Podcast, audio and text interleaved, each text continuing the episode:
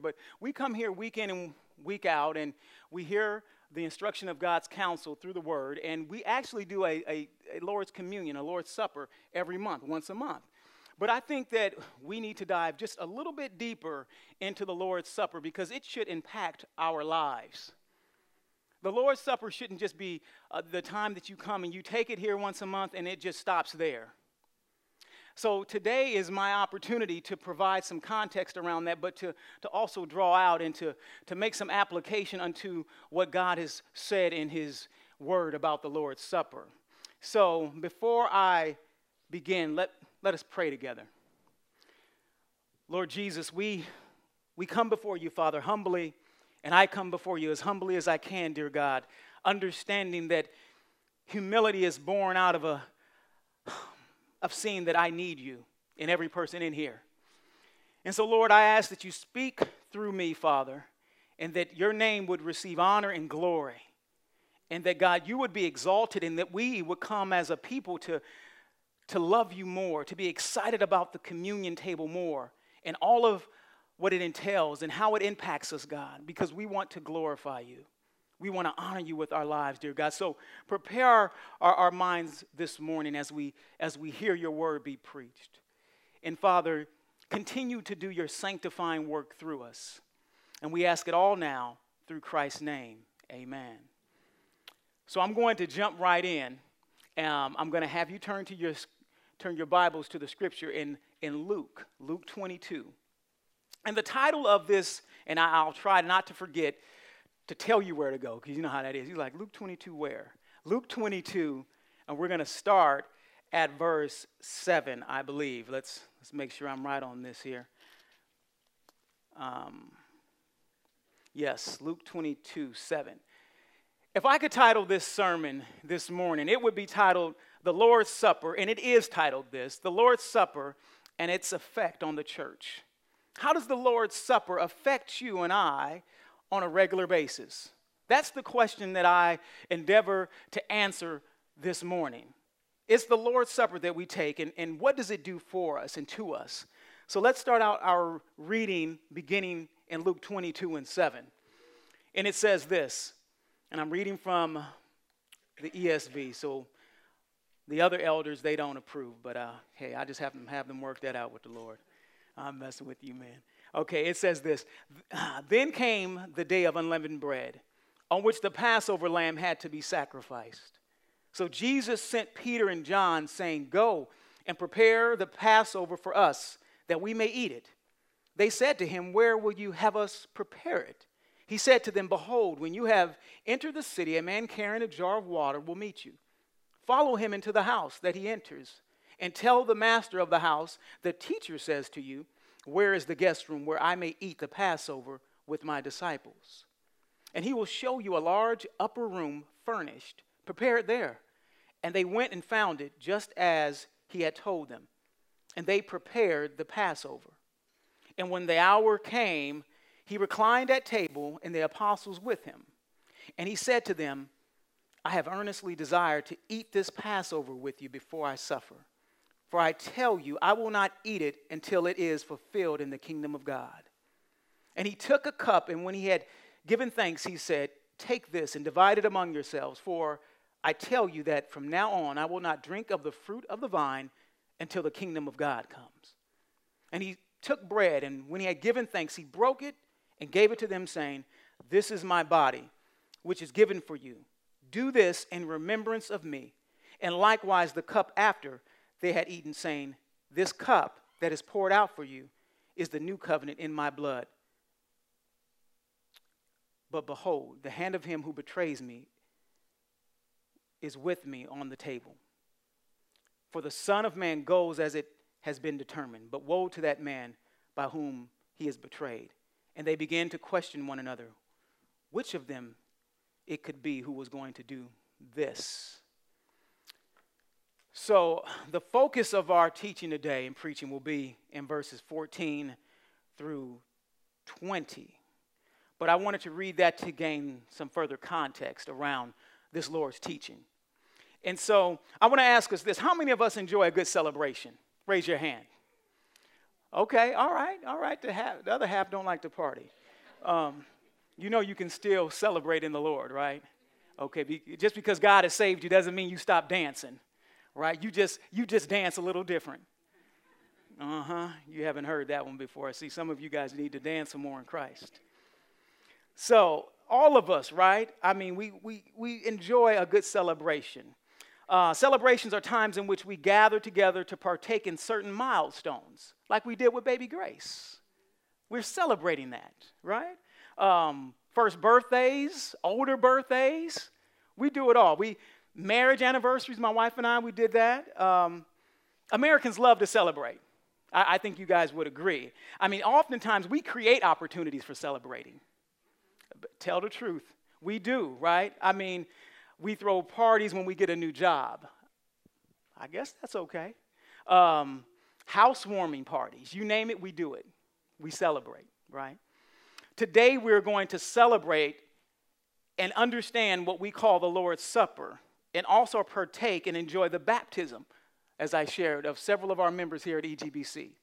So that's the context of what we're going to be celebrating. So I want us this morning to see the Savior and enjoy what he's done through this most joyous event.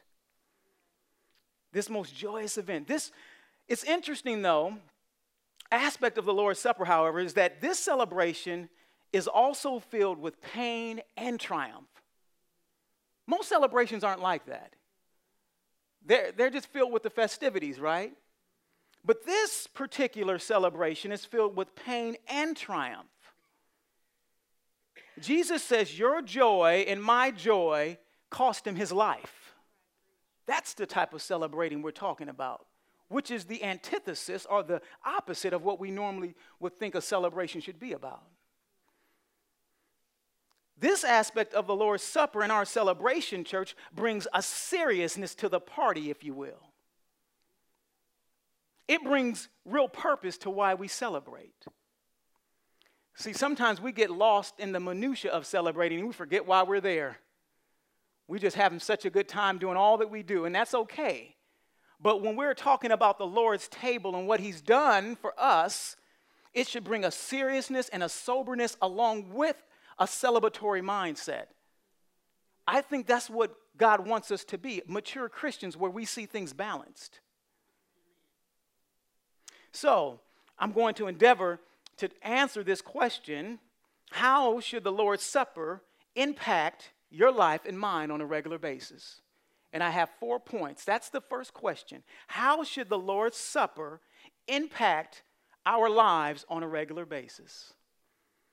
The first point is this, or the heading of the first point. The Lord's Supper creates a longing to continued fellowship with Him. The Lord's Supper creates a longing to continued fellowship with Him. Listen to his words there in Luke 22 and 15. He says, And he said to them, I have earnestly desired to eat this Passover with you before I suffer. Hmm. I have earnestly desired. The word desire in this context means that it is the Lord's good pleasure he finds the situation to be good that he is to dine with them, to eat the Passover before he suffers. It's an incredible statement, church. Jesus says, My will is not that I avoid the imminent death that is soon to occur. Hmm. Jesus says, I have a longing to eat and dine with you because the Passover meal represents something more than just food. It's far more significant than that, church. The Passover is a foreshadow of the Lord's Supper that we see way back in Exodus 12, 1 through 28. Now, I won't take us through all of that. The Passover shows us what was to come by the way of the Lord's Supper. It's beautiful when you start connecting the tapestry, if you will, of the scripture and you see how consistent God is. That we can look at the Old Testament and say, oh, no, the Old Testament is for you too not just the new. It's God is complete. So read your Bible as such. I'm even learning that as I learn how to be a pastor and continue to learn how to be a Christian, looking at my Bible in the proper context that the sweep and theme of it is about Jesus Christ. And so that's how we should be reading our Bible. So that's that first point. The Lord's Supper creates a longing to continued fellowship with Him. Remember, church, how God gave instructions to Moses and Aaron concerning the Passover? You guys remember that? And I'll take you there just a second. The Lord told the people of Israel that He would pass over every home and that any home that didn't have the prescribed blood on the doorpost and on the lintel of the houses in which they were to eat, the firstborn in that home would die. Um, this was the last plague found in chapter 11, but it was carried out in chapter 12, verse 29. So I'm going to go to Exodus 12. You can go there if you want, or just listen, just to get some further context here. Exodus 12, verse 21 through 24. And it reads as such Then Moses called all the elders of Israel and said to them, Go and select lambs for yourselves according to your clans, and kill the Passover lamb. Take a bunch of hyssop and dip it in the blood that is in the basin, and touch the lintel and the two doorposts with the blood that is in the basin. None of you shall go out of the door of his house until the morning, for the Lord will pass through to strike the Egyptians. And, and when he sees the blood on the lintel and on the two doorposts, the Lord will pass over the door and will not allow the destroyer to enter your houses to strike you. You shall observe this rite as a statute for you and for your sons forever. Then skip right over to verse uh, 29. Hear what happens. At midnight, the Lord struck down all the firstborn in the land of Egypt, from the firstborn of Pharaoh who sat on his throne to the firstborn of the captive who was in the dungeon, and all the firstborn of the livestock. Hmm. What's the picture here? The picture for us is that God sent his son Jesus, who has shed his blood, and all those who turn for their sins and believe in Christ, his blood covers their sins. That's the picture for the, the New Testament believer. Jesus is teaching his disciples several things at this very moment, church, that they will need to exercise faith to do the work after he is gone.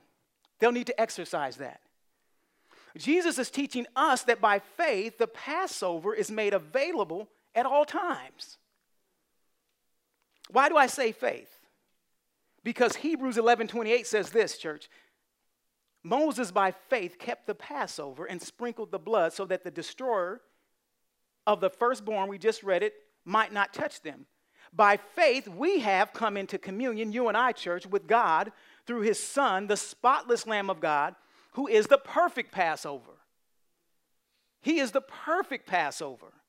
This should create a longing for continued fellowship.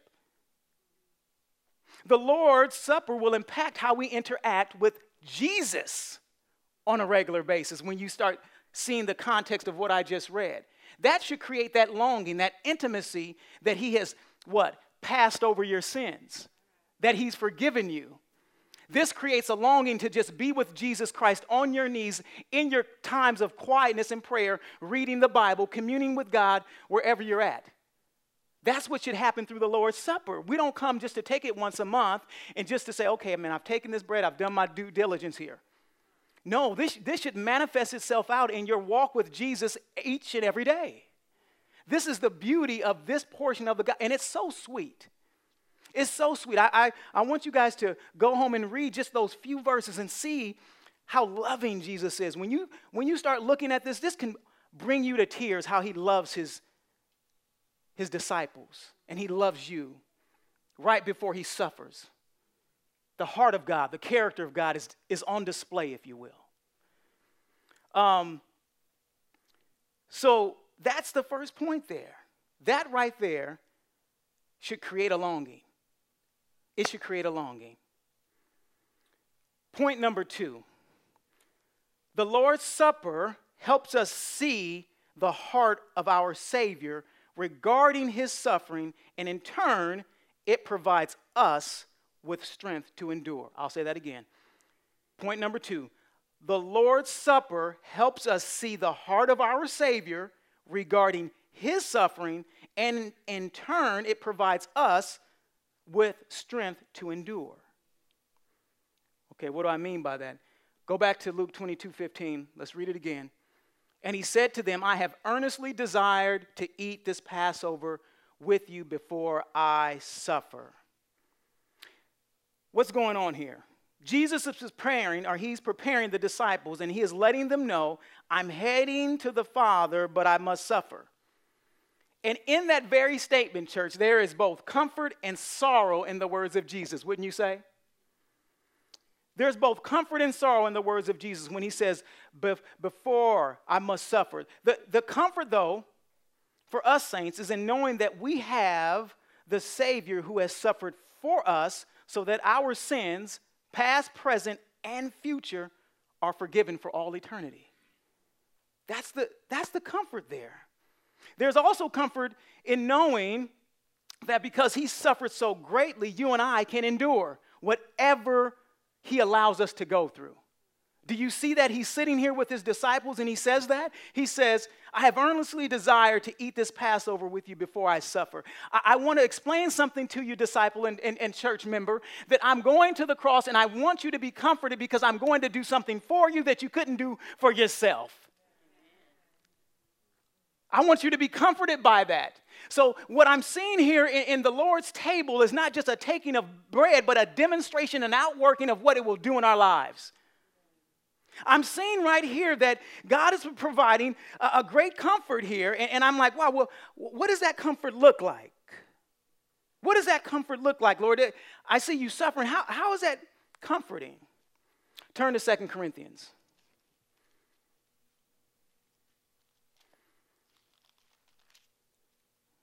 We love Jesus because he's, he's reconciled us back to the Father. And then there's, a, there's so many benefits that I can't name them all after that. Second Corinthians 1. Let us read. I'm sorry, Second Corinthians 1, verse 3. Let us read, starting in 3. Blessed be the God and Father of our Lord Jesus Christ, the Father of who? Of mercies, and God of who? All comfort who comforts us in all our affliction. That's everything that you go through, saint, so that we may be a comfort to those who are in any affliction with the comfort with which we ourselves are comforted by who? By God. By God. So God is doing something here. How does this comfort happen? Well, you, you, you see several things going on here, but we go to the Word. God comforts us right there in His Bible. We go to the Word. If that's not enough for you, child of God, guess what He says? I placed you in a body where we can be comforted by the saints. That's why it says in verse 4 who comforts us in all our affliction, so that who we may be able to comfort those who are in any affliction. We're to come alongside one another and help one another. See, we are the hands and the feet of Jesus. This is how Jesus provides the comfort. This is why we harp on being a local body who gets together and knows one another so that you can exercise what God is doing in his life to be a, a shelter, a shield, a help. That's what needs to happen. That's the Lord's Supper. That's the comfort there. He says, I haven't left you by yourself. I'm suffering, but I'm going to give you help. This is amazing to me, and it should be amazing to all those who call on the name of Jesus.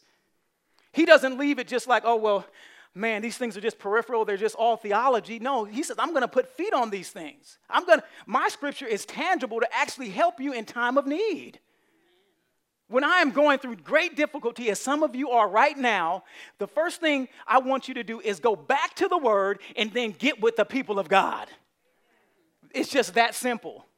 Go to the word, cry out through it, pray over it, ask God to give you a correct understanding, right?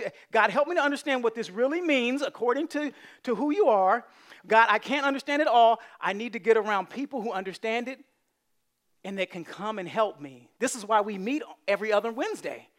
We're crying out to God for all sorts of issues.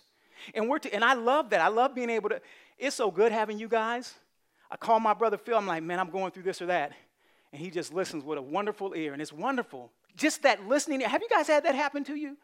And you know you're good because you're calling up somebody who can get a prayer through too. They know Jesus Christ. See, I'm not calling nobody old. I'm calling somebody that I've just met. See, I, have known this man now for five years, and I know he's got a relationship with Jesus. When I call Pastor Ernie, I know he got a relationship with Jesus. So I know not only are they listening correctly, because you got to learn how to listen correctly. If you don't know Jesus, you don't even listen correctly. We've, we've been learning in the Beatitudes and the Sermon on the Mount how to pray. So it's, it's, it's a great comfort to, to, to, link arms with the saint because they know how to listen, then how to effectively take your issue before the Lord. And it, it be the Lord's will that He move and operate how He needs to through your situation. Still on point, two.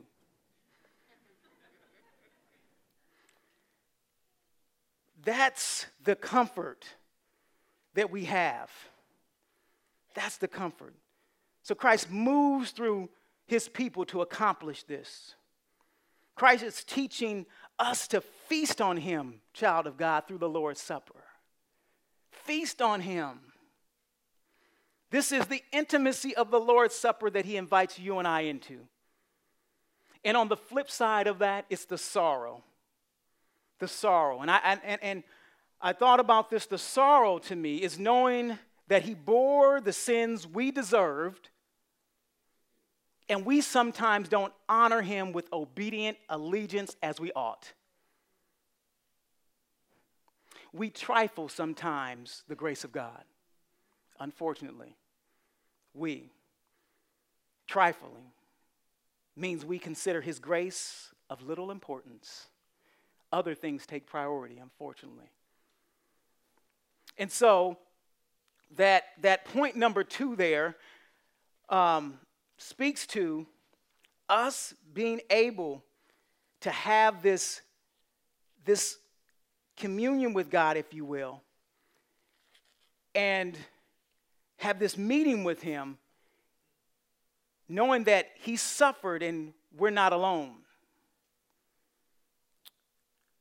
Point number three the Lord's Supper tells us to remember Him. Doesn't he say that all the time? Remember, remember. The Lord's Supper tells us to remember him. That's, that's point number three, right? And I want to speak to that just a little bit. The Lord is teaching us much here. He says, Do this in remembrance of me. Go to verse 19 back in Luke 22. Luke 22. Let's go back there. 22 and 19.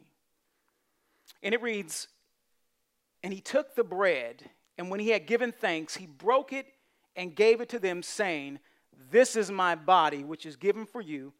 Do this in remembrance of me. Do this in remembrance of me. Now, let me ask you, church, why should we remember? Rhetorical question. I don't want anyone throwing back an answer. It's in here. Because we have, see, those of you who are just visitors, we have some folks here at EGBC they'll start giving me a sermon. Like, you know why we should remember? I'm teasing y'all. Do this in remembrance of me. Why should we remember? We should remember, saints, because our faith is established and we continue to lean on God based on his promises. Why should we remember? Let me say that again. Because our faith is established and we continue to lean on God based on his promises. You're thinking, what promises? Listen to the heart and character of God as He instructs the children of Israel to remember. I'm going to go here to Deuteronomy 8. You can just listen or you can turn there. Deuteronomy 8. And I'll read a few verses starting in verse 2. He says, And you shall remember the whole way that the Lord your God has led you these 40 years in the wilderness, hmm. that he might humble you testing to know what is in your heart, whether you would keep his commandments or not. Hmm. And he humbled you and let your hunger, he humbled you and let you hunger and fed you with manna, which you did not know, nor did your fathers know, that he might make you know that man does not live by bread alone, but man lives by every word that comes from the mouth of the Lord. God says, I carried you, child. Don't forget my grace. I've walked with you, child of God. Remember my mercy. See, this is what he wants us to remember about him. That's why I said the Old Testament is pertinent for all of us to read. It just shows you the character of God and how he, he continued to love those people of Israel and how he's continuing to love you through Jesus Christ alone and him crucified. I see that, that tapestry, as I said, and, and we should fall in love with that. In verse 5, it says of Deuteronomy 8, he says, Know then in your heart that as a man disciplines his son, the Lord your God disciplines you. See, God says, Saint, I love you and I must discipline you. My love is shown, shown out to you as I'm correcting you. Isn't that what we do to our children? We wouldn't let our children run out into the street. We, we, we would gather and say, Boy or girl, come here. I'm going to discipline you so that you don't do it again. God says, I'm disciplining you to lead you into righteousness for my name's sake. That's what God wants to do. Remember my love, he's saying. And Jesus is saying the same thing God was telling the children of Israel. Jesus is talking to those disciples, he's talking to us. God was speaking to the children of Israel. Don't forget how I delivered you from my wrath. Don't forget that. See, when we remember that, we, we see how beautiful the Lord is and how gracious He's been to us. And so the Lord's Supper takes on a different meaning and tone. And so should your everyday life that's why I said the Lord's Supper should move into how you do, do life with one another, and with first and foremost, with God Himself. Oh, we, we take Him more seriously. The celebration is both somber and is full of joy, but it's connected to something there. The Bible says in Ephesians 2 8 through 10, For by grace you have been saved through faith. And this is not your own doing, it is the gift of God, not a result of works, right? So that no one may boast. So that no one may boast. Remember, child of God, where you were and who you were and the privilege that we have in Christ prior to you coming to Him. Let me take you somewhere so that you can, you can remember that. 1 Corinthians Go to 1 Corinthians, if you will, with me.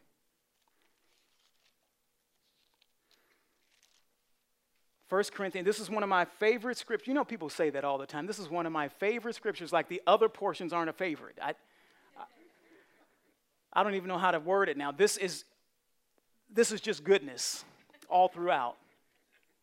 The Bible is replete with God's glory and his promises and his, his strength to us, showing himself holy and showing us how to get holy. 1 Corinthians 1 26. This is in light of that, that third point to remember. It says this in verse 26 For consider your calling, brothers. Ponder on that. Not many of you were wise according to worldly standards. Think about what you were prior to God calling you. You weren't that wise you didn't know a lot, but now when you're in Christ, he, he gives you the wisdom of God, which is more mightier than the world's wisdom. Isn't it beautiful now that you and I can see clearly now? That we don't see the same way we used to see, that He's given us a wisdom and a clarity on life because of His grace. I love that about Him among many things.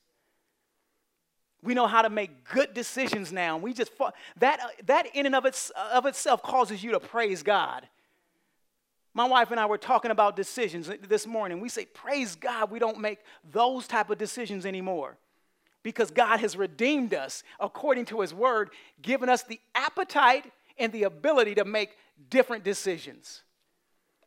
For consider your calling, brothers. Not many of you were wise according to worldly standards. They, they, don't, they didn't consider us wise. Not many were powerful. We didn't have the, the power of the world. Not many were of noble birth. I, I don't see anybody, I mean, maybe you were, maybe somebody in here is born out of nobility, but I can speak for, I'm not. From the neighborhood, the inner city. You know, not much. Listen to verse 27. But God chose what is foolish in the world God considers what, what man considers foolishness this thing called the gospel. But God chose what is foolish in the world to shame the wise, those who think they are wise. God's wisdom is superior to the world's wisdom. God chose what is weak in the world to shame the strong. Remember who you weak but made strong by the grace of God. Am I right on that? God chose what is low and despised in the world. Hmm. Even the things that are not to bring to nothing things that are. I love this. God is interested in his glory, said that no human being might boast in the presence of God. God says, Remember this. Remember who you were. That you, you didn't have nobility, you weren't strong in and of yourself, you had nothing to offer, but I saved you because of my grace and my mercy. I've called you to myself. Now I've called you a priest and royalty now. Isn't that amazing? I've made you actually something in Him, not in and of myself. I told my son today, he's, he's playing basketball, and you know how the basketball guys do it now. They like, they make a three and they start doing this. And I mean, my son, his last game, he makes a great shot, and he goes like this, you guys. He makes a shot, and then he goes like this while he's running down court.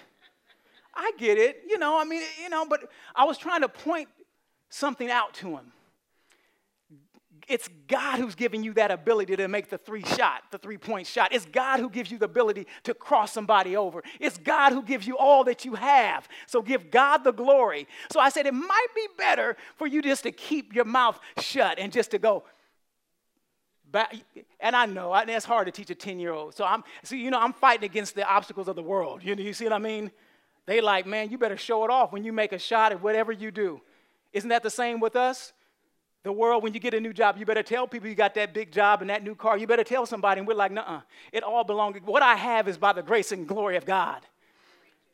Life is fleeting, these things are temporary anyway. This world is fading away along with everything it craves, the Bible says. But if you do the will of God, you live forever. So we learn to give things away. And we learn to hold lightly to these monetary things. See, that's what I'm trying to teach him. He just doesn't know it yet. But I pray that he gets it so that when he becomes a, a man, he can look at those things and say, yeah, they okay, but Jesus is much better. They okay, but Jesus is, if Jesus takes it all away, I'm okay because he gave it to me in the first place and it wasn't mine to begin with.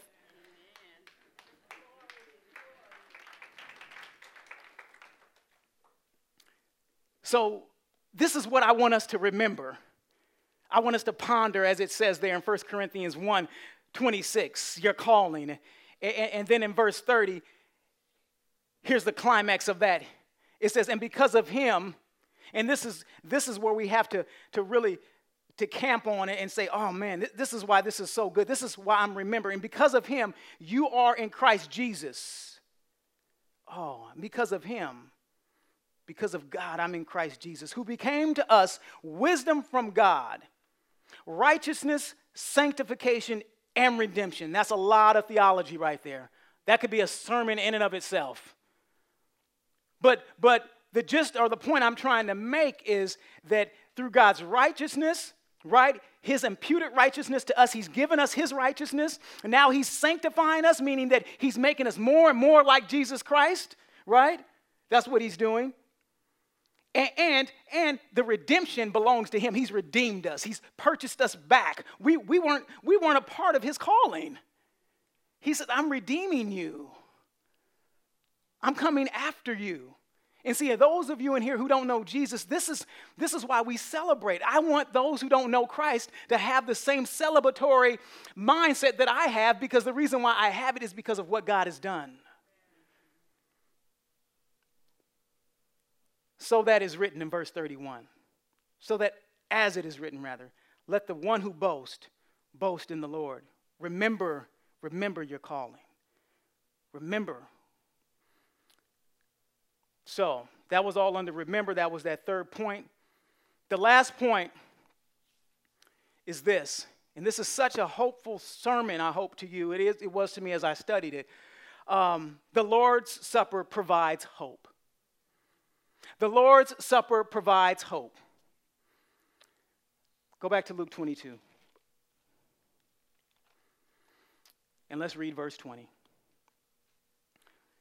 And likewise, the cup after they had eaten, saying, This cup that is poured out for you is the new covenant in my blood. Is the new covenant in my blood.